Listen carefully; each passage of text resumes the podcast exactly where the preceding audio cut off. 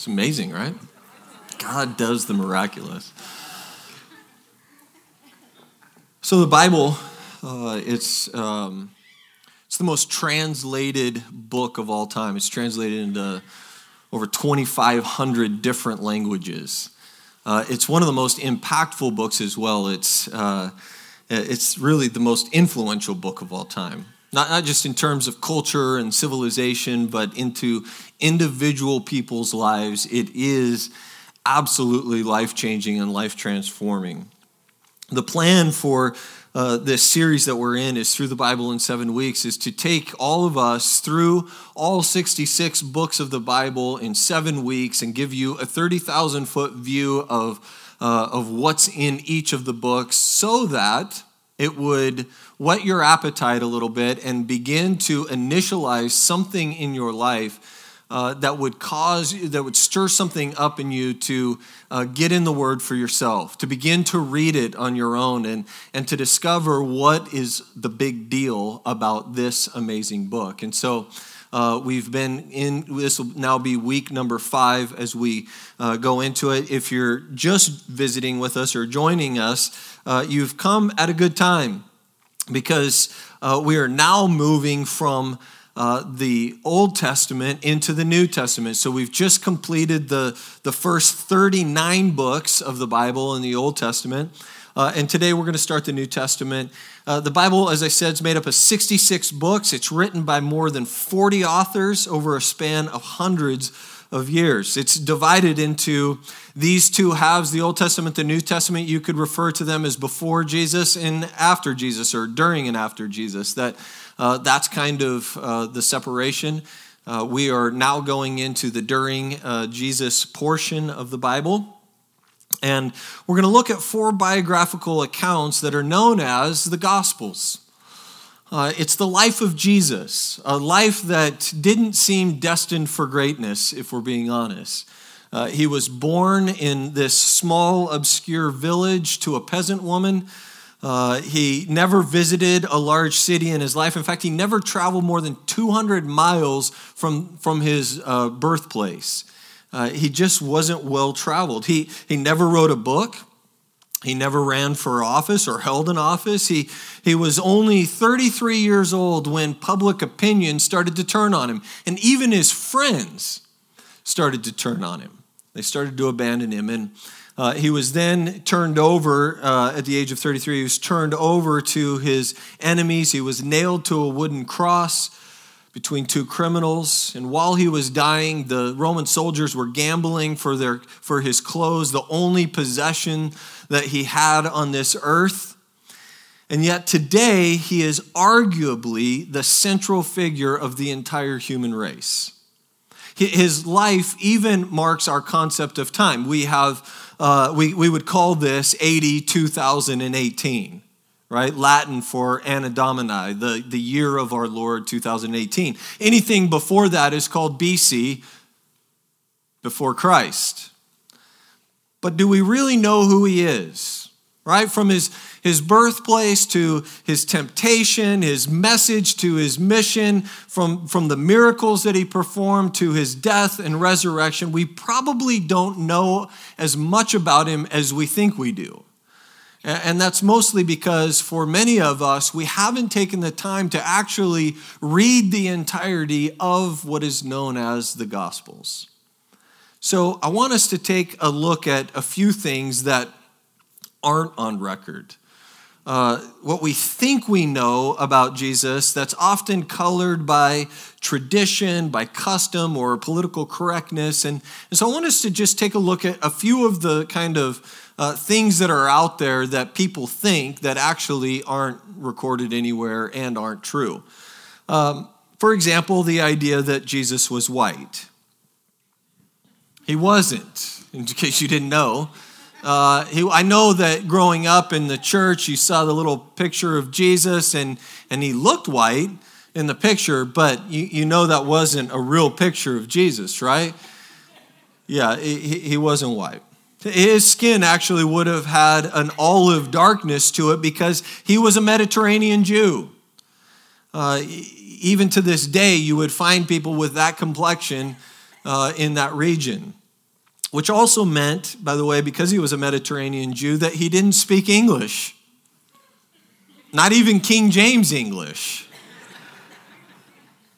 He would have, as a, a schoolboy, uh, been versed in Hebrew and probably Greek, but his native tongue was Aramaic, right? That, that, that's the language that he spoke. And being a Mediterranean Jew, and I know this is a little bit of a stereotype, but I'm just making the observation, also meant that he wasn't overly tall. All right? So he was probably under six feet. And not only was he not tall, but according to the ancient prophecies surrounding the coming of the Messiah that we all believe applies to Jesus, he wasn't physically impressive at all. Uh, in, in Isaiah chapter 53, verse 2, it says that he had no beauty or majesty to attract us to him, nothing in his appearance that, would, that we should desire him. So, this idea that Jesus was tall, dark, and handsome really only got the dark part right, right? There are these misconceptions floating around about Jesus, some based on tradition, but mostly based on ignorance. Uh, and, but what we do have are these four independent eyewitness accounts recorded in the Bible that clear some of this stuff up for us about who Jesus is. So let's jump in, uh, beginning with the answer to the question uh, what do we mean when we talk about these books or these biographies being the Gospels. Well, the word gospel itself is built off of the old Anglo Saxon word God spell, which means good news. And that's what lies at the heart of the person and work of Jesus the coming, the telling, the embodiment of the good news of God for human beings. That's what we read in these four books. At the heart of that good news is that through Jesus, we can experience forgiveness of sins. And not only can we experience forgiveness of sins, but we can enter into an authentic, personal, life changing relationship with the living God. And everybody, whether you know it or not, that is good news. There are four of these gospels or these accounts of the life of teach uh, and the teaching of Jesus uh, Matthew, Mark, Luke, and anybody? John. Oh, very, very good class. Well done. So, who were these guys? Who, who, who are Matthew, Mark, Luke, and John? Well, Matthew was one of the original followers or, or, or, disciples of Jesus, and he was later appointed as an apostle. That was a very special designation that was made by Jesus himself. In other words, that, that set Matthew apart for a ministry of teaching and leadership in, in his life that was directly sanctioned by Jesus. Matthew was also a tax collector, right, before becoming a follower of Jesus, which means his background is a little sketchy, right? He, was, he would have been morally a mess. He, he just would have, in his time, because of the, the, pers- uh, the stereotype of tax collectors, he would have been crooked and corrupt. Mark was a follower of Jesus who was also a protege of two other men that will be mentioned as we get into the coming weeks of, of some books. Uh, two guys uh, by the name of Paul and Barnabas. And then later on, the Apostle Peter. Mark was the youngest of the four writers. And it's widely held that Mark's gospel is actually, uh, or essentially, Peter's gospel because he was his primary source. Uh, Luke was a physician by training, a gifted historian. He was a close friend of the Apostle Paul. Uh, it's also, he is also the only one of the four writers who wasn't Jewish. Uh, Luke was one of the first Gentile converts. Which brings us to John. John, like Matthew, was an apostle. Uh, John had a brother named James, who also was a follower of Jesus, a disciple of Jesus. Both of them were fishermen. These guys were blue collar, work with their hands type of guys.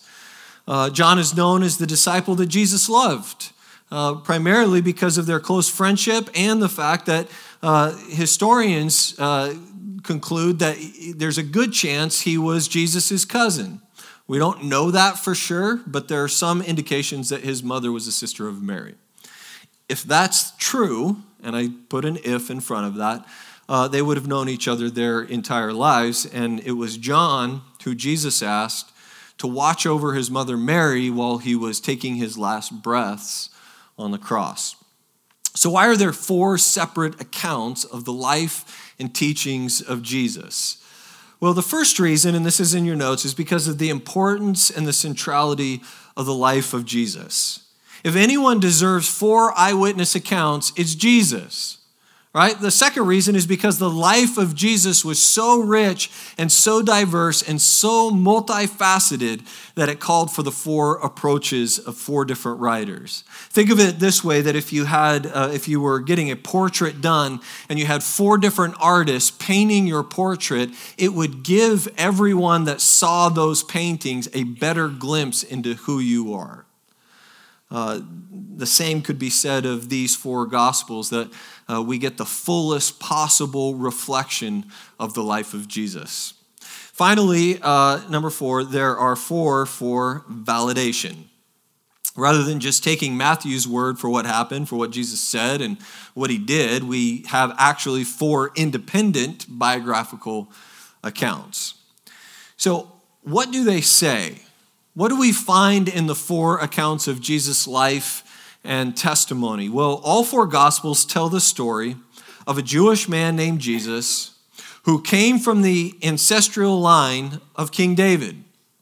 He was miraculously conceived by a virgin named Mary through the Holy Spirit, who was born in Bethlehem, followed, uh, followed by a short term in Egypt, and then raised in a city called Nazareth. He was mirac- uh, Jesus spent his first 30 years in relative obscurity. He, we don't know a lot of the life of Jesus. I personally would like to know his teenage years, having gone through that and puberty and all of that, but we don't know, right? It's relative obscurity. Uh, but most indicate, most historians indicate that Joseph, Mary's husband, would have died when Jesus was young, which explains Jesus staying to care for his mother Mary until he was 30, as would be his obligation until other brothers care for her as a widow. He had a cousin named John. Everybody's got a crazy cousin, right? Crazy cousin, crazy uncle. Jesus, no different. He's got a crazy cousin named John the Baptist. This guy ate locusts, he drank honey, wore wild animal clothes. He was just crazy. But he was also prophet, he was also a prophet. He would prophesy, and he's actually the forerunner for Jesus. He was a prophet that proclaimed that the Messiah was coming and that everybody should get ready. And so Jesus went to John the Baptist. The reason why he's called John the Baptist is because he baptized people. And so Jesus went to get baptized, right? It's just pretty obvious uh, he went to get baptized. And when he shows up to get baptized, John says about Jesus, This is who I've been prophesying about. This is the Messiah. He has come.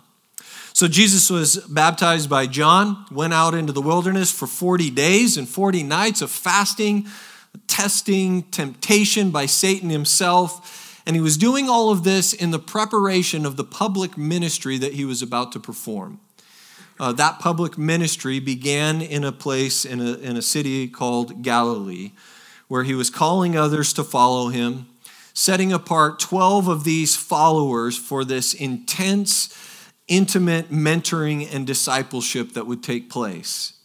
In essence, he's saying to these 12, I want you to come and do life with me. I want to pour into your life for the next three years so that when I leave, you can carry on the work of the ministry just a little insight into how I view people, just in general, uh, especially people that I disciple, is I always just think uh, if Jesus got them for three years, uh, then that's kind of how I should view it. That I should view people uh, that we have them for three years, and anything beyond three years is like icing on the cake. Now, if your three years is up and you've been here, don't leave.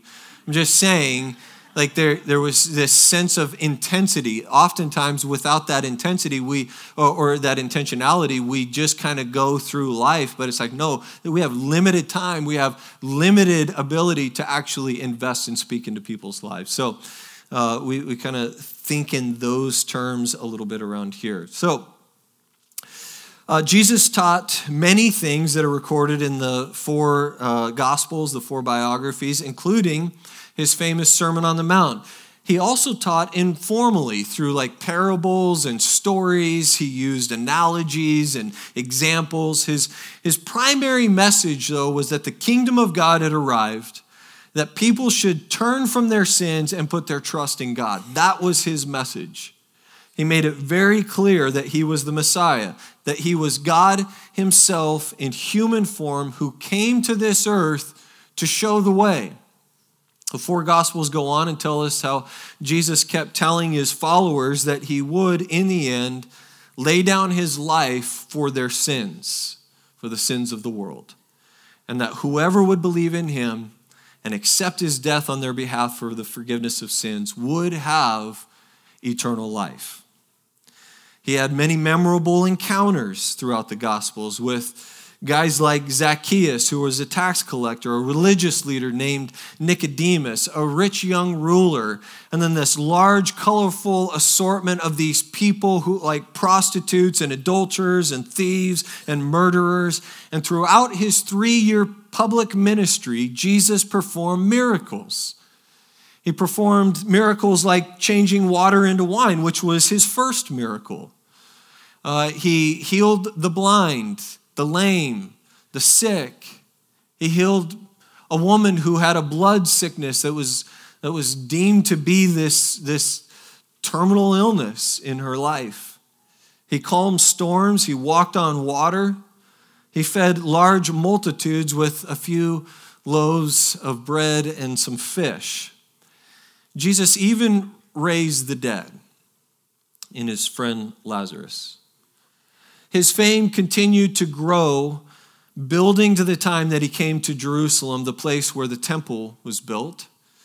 And we, if you've been around church for very long, on Palm Sunday, you remember the picture of Jesus entering into the city with praises of Hosanna, with uh, palm branches being uh, waved towards him as a, sign, as a sign of reverence and respect. Uh, but soon the cheers of praise changed to crucify him. And after the Last Supper with his disciples, and after a night in prayer in a garden called Gethsemane, he was arrested by the Jewish leaders. He was beaten. He was turned over to the Roman authorities. He was tried and crucified, all because they perceived him to be a massive threat to the established order. On the third day, he rose from the dead.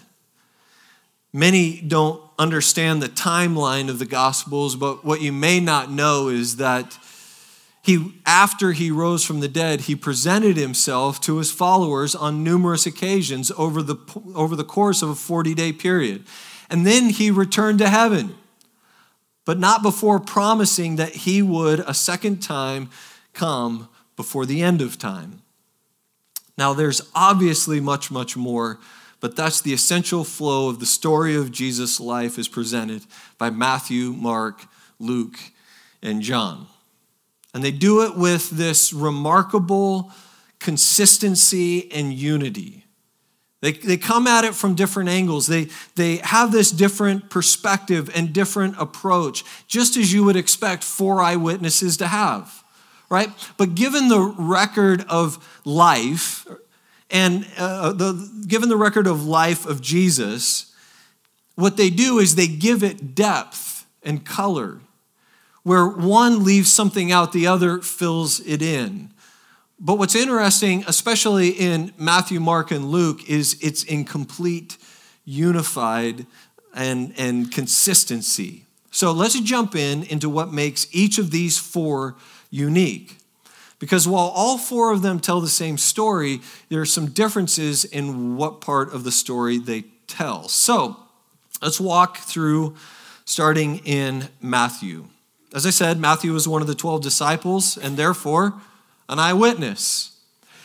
Matthew records more of Jesus' teaching than any of the other writers. For example, Matthew's record uh, gives all of the Sermon on the Mount, the entire Sermon on the Mount. Matthew wasn't simply uh, written by a Jew, it was written for the Jews. His goal was to demonstrate that Jesus was the promised Messiah that they had had prophesied. That it's uh, that's its distinguishing mark, really, that the gospel uh, is for the Jews. Matthew wanted to demonstrate to the Jews that Jesus was in the line of David, which was the only way that they could even accept him as the Messiah. And it's why he starts his, uh, his book with the genealogy, you know, the part that we all skip when we start reading the book of Matthew. Right? The genealogy with Abraham, the founder of the Jewish race. And throughout the gospel, Matthew is wanting to convince Jews that Jesus was the Messiah mostly by showing them the fulfilled prophecies of the prophets of old. Mark's gospel is the shortest of the four. There's 16 chapters in length. Mark was a young guy, and it's as you read it, it's written like it's from a young guy. It's fast paced, it's energetic, it's electric, almost like you would, uh, almost like you would write the action for a comic book. That's what Mark is right? It begins on a run and it ends with this screeching halt, so much so that some historians wondered if maybe the, the ending was somehow destroyed or lost. But when you read Mark, it's like whizzing through the life of Jesus. It's like the cliff notes of Jesus. Uh, he only hits on these action scenes that take place. There's nothing about the virgin birth. There's nothing about the wise men coming to visit. There's nothing about Jesus as a boy in the temple. There's, there's no Sermon on the Mount, right? Just the action scenes. So it shouldn't surprise us that Mark records more miracles than any of the other Gospels, even the one and only miracle that is recorded in all four of the books and that is, just if you like trivia or you want to sound really smart to your friends, is uh, the feeding of the 5,000. Many of us would be familiar of that miracle where Jesus uh, is speaking to a crowd of people. They have no food for him. A boy brings some loaves and some fish, and he multiplies that and feeds all. Uh, really, it would have been more than 5,000. It would have been 5,000 men, so you're probably talking upwards of 10 to 15,000. Uh, but Mark's gospel is the only one that records that there was not just one, but two feedings of the multitudes. Uh, that f- the first feeding of 5,000 with five loaves and two fish, and the second is a feeding of 4,000 with seven loaves and a few fish. He wasn't trying to write a biography. He really was just trying to write a gospel, the essence of the good news. In fact, of the 12 times the word gospel is used in Matthew, Mark, Luke, and John, eight of them happen to be in Mark. As mentioned, Mark was Peter's spiritual son in the faith who wrote down what Peter said about who Jesus was, what he did, where he went, and what happened. And so when you're reading Mark's gospel, you're essentially reading Peter's account, an eyewitness account written down and edited by Mark. Mark records how stunned people were at what Jesus said and did. In fact, one of the most common used words in the Gospel of Mark is the word amazed. Luke, now on to Luke. Luke was a doctor. He's a co-worker with the apostle Paul. Because there was some false stories that were circulating, Luke decided to do some interviews with people who were eyewitnesses uh, and, and followed Jesus closely. And so what he did is he collected all of those interviews into a single account, recording details that aren't mentioned anywhere else. Luke's gospel is the most thorough, it's the most historical, and it's the most academic. Uh, and the purpose isn't just historical and academia, of course, but to strengthen the faith of believers so that they could trust the written word of God. They could trust the record of Jesus' life and teaching, and they could have confidence in that record. There's also this sense that Luke, in his writing, is writing towards unbelievers, the skeptics, uh, the Gentiles who, like him, didn't even have a Jewish background. Luke was our guy right? For most of us, we're Gentiles, right? And so Luke's our guy. He's writing to us. In fact, this is how he begins in Luke chapter 1, verse 1 through 4. Many people have set out to write accounts about the events that have been fulfilled among us. They use the eyewitness reports circulating among us from the early disciples. Having carefully investigated everything from the beginning, sounds so smart, I also have decided to write a careful account for you, most honorable Theophilus so you can be certain of the truth of everything that you were taught. We don't really know who Theophilus was, but more than likely he was the patron who supported the research project and the writing of the gospel. This is also why we get the most detail surrounding the birth of Jesus. All of your Christmas verses that you read during the Christmas season, most of them come from the book of Luke. But Luke isn't just interested in getting the history right, he's interested in getting Jesus' mission right. In Luke, what you see is this focus on telling the parts of Jesus' life and teaching that's related to this insatiable desire to go after the lost, the people who are far from God. Luke reveals, maybe more than any of the others, Jesus being absolutely driven on a mission to reach those who are far from him. And then there's John. Uh, John is the most unique among the four. So much so that in, in, Bible college, we study this in kind of this separate form. Matthew, Mark, and Luke are called uh, what are called the synoptic gospels, right? And John is in a whole other category. The reason the term synoptic is because it's actually the word synoptic means from a similar viewpoint uh, or in or seen in a similar way. And so Matthew, Mark, and Luke are seen in a similar viewpoint or in a similar way. They tell a lot of the same stories, often in the same order, and often with the same wording or vocabulary. Uh, for example, 91% of what you find in Mark's gospel is found in Matthew's, right? So there's obviously this overlap that's taking place, which makes sense because these guys are following Jesus around. They're reading, uh, or they're having the same accounts, they're having the same experiences, they're witnessing the same miracles. And so all of this would seem very, very similar. But John is a little different. Not that he wasn't an eyewitness, he was, but he tells stories. John tells stories that the others didn't tell. And he gets into conversations that, that they didn't record he just edited things a little bit differently. He left some stuff out that they put in, he put some stuff in there that they left out. So you have the synoptics telling of his miracles and his parables and these large scale teachings, but John focuses on his deeper discussions, including these intimate conversations that he has. You could say that the synoptics are Jesus in action, and John is Jesus in conversation. One reason for this is because John lived to be older than any of the other writers of the Gospels, and he wrote his last. Right? So it's likely that he would have been familiar with their writings and wanted to supplement theirs with additional content.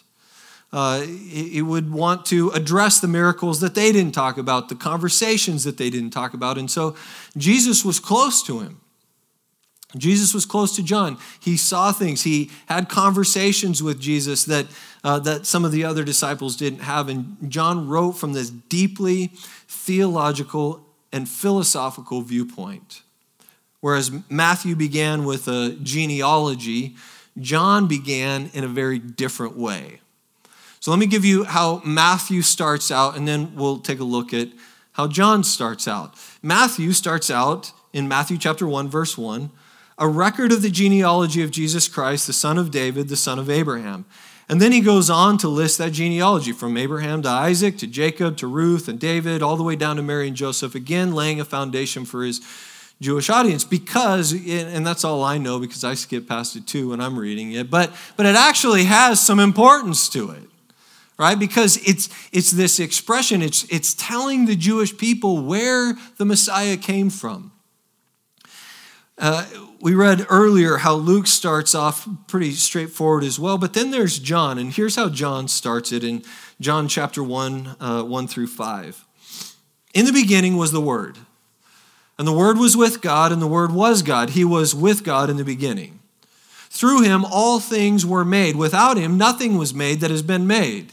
In him was life, and that life was the light of men, and that light shines in the darkness, and the darkness has not understood it. In verse 14, it says, And the Word became flesh and made his dwelling among us. John just goes right deep, right? I mean, we you start reading that and you're you're like, wait a minute, in him was life, and life was the light of men, and I'm lost, you know, I'm, I'm lost. Oh, I don't even know what you're saying. And, and, and what he's actually doing here is he's he's tipping his hat a little bit to this Greek thinking, this, this Greek uh, culture or philosophy that would say that the originating force or the originating power of the universe was the Logos, the Word. And John begins by saying, Yes, you're right. In the beginning was the Word, and the Word was God. And not only that, this word became flesh in the person of Jesus. But, but while John tips his hat to kind of this Greek idea, his real intent is, is pretty simple. He even tells us what it is in John chapter 20, verse 30. Jesus did many uh, uh, other miracles, signs in the. Uh, let, me, let me just start over. Remember what I said about 3 a.m., all of that? Okay, just, just check and make sure you guys remember. Uh, Jesus did many other miraculous signs in the presence of his disciples, which are not recorded in this book, talking about his book of John. But these are written that you may believe that Jesus is the Christ, the Son of God, and that by believing you may have life in his name. John wanted to communicate the person of Jesus, and he wanted people to believe in him as that person. That there was God Himself in human form come to call all of the world back to Himself. In fact, the word believe is used 98 different times in the book of John. And John is absolutely focused on this. He's not writing a, a classic biography. In fact, the closest to his book would be Luke's book, but he's writing this evangelistic message to the world. He wants to present Jesus as this, this unfil- as unfiltered as possible so that anyone who would read it would have to deal with the weight of Jesus' life and his teaching. See, what John wanted to do is paint you and I into a corner and make us decide. He wanted us to decide on who this Jesus is. I'll give you a taste of that through this uh, pivotal interaction that, that John records that Jesus has with a group of religious leaders. Uh, it's from John chapter uh, 8, verse 48 through 59. If you want to jot that down, you can go back and read it. But so the Jews said to Jesus, Aren't we right in saying that you are a Samaritan or demon possessed? You know, It'd feel pretty bad if you're a Samaritan, because the only alternative is you're either a Samaritan or you're demon possessed. I'm not possessed by a demon, said Jesus, but I tell you the truth if a man keeps my word, he will never see death. At this, the Jews exclaimed, Now we know that you're demon possessed. Abraham died, and so did the prophets, yet you say that if a man keeps your word, he will never taste death. Are you greater than our father Abraham? He died, and so did the prophets. Who do you think you are? And Jesus replies, Your father Abraham rejoiced at the thought of seeing my day. He saw it and was glad. Their response, they're like just fuming you're not yet 50 years old, the Jews said to him, and you have seen Abraham? I tell you the truth, Jesus answered. Before Abraham was born, I am. At this, they picked up some stones to stone him, to kill him. So let's unpack that interaction just a little bit because this is really, really significant for us today. Who did Jesus say he was? So that, that wasn't a rhetorical question. That was, uh, that was actually a question, but I'll make it rhetorical for your sake. So, uh, who did Jesus say he was? He said, I am. Right? He said, I am. Now, that's either re- really bad grammar or he's saying something really significant here, and r- what he's saying is really significant. So, let me just give you the background of, of what that means. It's found in one of the most famous stories in the Bible. It's the story of Moses before the burning bush. God Himself was speaking to Moses He's telling him to go to the, to the highest authority, to the, to the largest or the biggest power in the land, and demand that he release all of the slaves out of Egypt. Moses, understandably, wanted to be able to have a little bit of credibility, right? So he asked God to give him his name. it's like, yeah, what was your name again? You know, it's like, the very name, like, give me the very name of God so that Moses could say to, to Pharaoh, he could tell him exactly who had sent him. And here's the answer that God gave to Moses God said to Moses, I am who I am. This is what you are to say I am has sent me to you. From Exodus chapter 3, verse 14. That phrase, I am, is considered to be the most holy word in existence because it is the very name of God. It was considered so holy that the Jews wouldn't even write it out completely. They would only write the four consonants YHWH. Uh, the closest we can uh, make out in light of, of the missing vowels is that it's pronounced Yahweh. They used to think it was pronounced Jehovah, Jehovah, but now we know it's pronounced Yahweh. God said, My name is Yahweh. My name is I am. Now look back at what Jesus said when he asked when asked about his identity. I tell you the truth, Jesus answered, before Abraham was born, I am. And it's why they picked up stones. Jesus claimed the very name of God for himself. He said, You want to know who I am? I'll tell you who I am. I'm God. And they're reaching down as he's saying, I am, multiple times. They understood this completely. They lived their whole life with the knowledge of who I am is. And because this was nothing less than blasphemy, they were ready to kill him. Because this mere man was claiming to be God Himself. But this mere man made that claim repeatedly throughout his life. And John records them.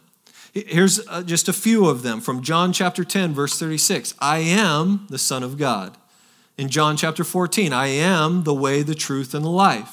John chapter 14, verse 9. Anyone who has seen me has seen the Father, has seen I am. John wanted there to be no doubt that in Jesus, we have a person who walked this earth and claimed to be God. It's as if John wanted to force the issue of where we stand with Jesus, because claiming to be God in human form only leaves you four options. Ready? These are in your notes. Here's your four options.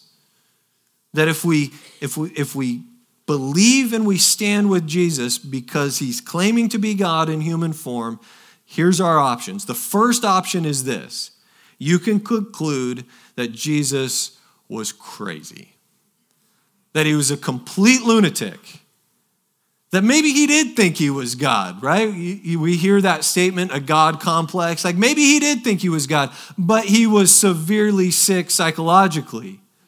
Right? Even though nothing in any of the historical records of the life of Jesus exhibits any sort of sign of the classical manifestations of mental illness, but, but maybe that, that, that would be a conclusion that you would have to come to.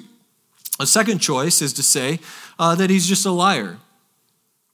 The problem with that is uh, you're saying that the man whose teaching has set the standard for integrity and honesty throughout the civilized world uh, was a habitual, premeditated, pathological liar. And even more important to remember in this uh, sort of conclusion is that Jesus was arrested, he was mocked, he was beaten, he was tortured, all prior to his execution for claiming that he was God. But on the front end of before he was tortured, he was offered a full pardon by the Roman governor Pilate if he would just simply deny his claim to be God. Now, think about that for a second. If a con man could stop a nail being driven into the flesh of his wrist just by fessing up, I'm going to go out on a limb and say he does it. Right? That, that people who are playing a game for their personal uh, gain, they change that game when all of a sudden the, the flesh is being ripped from your frame. And yet, somehow, Jesus never recanted, he endured all of the pain. The third option is to say that Jesus was just a good man, maybe even a, a prophet from God. Somebody is not happy. it's me, I probably woke her up. I'm sorry. I wake babies up with my voice. A third option is to say that Jesus was just a good man, maybe even a prophet from God, but that's all. But that's all. And, and this is where a lot of people today are. Because they have a hard time saying that Jesus was crazy. They have a hard time saying that Jesus was a liar, but they're more comfortable saying that he was a good man and not God. That, that maybe he was even a holy man, but not God. There's a problem with that one too, and, uh, and I would explain it to you in my words, except for they're not nearly as uh, wise or smart as a man by the name of C.S. Lewis.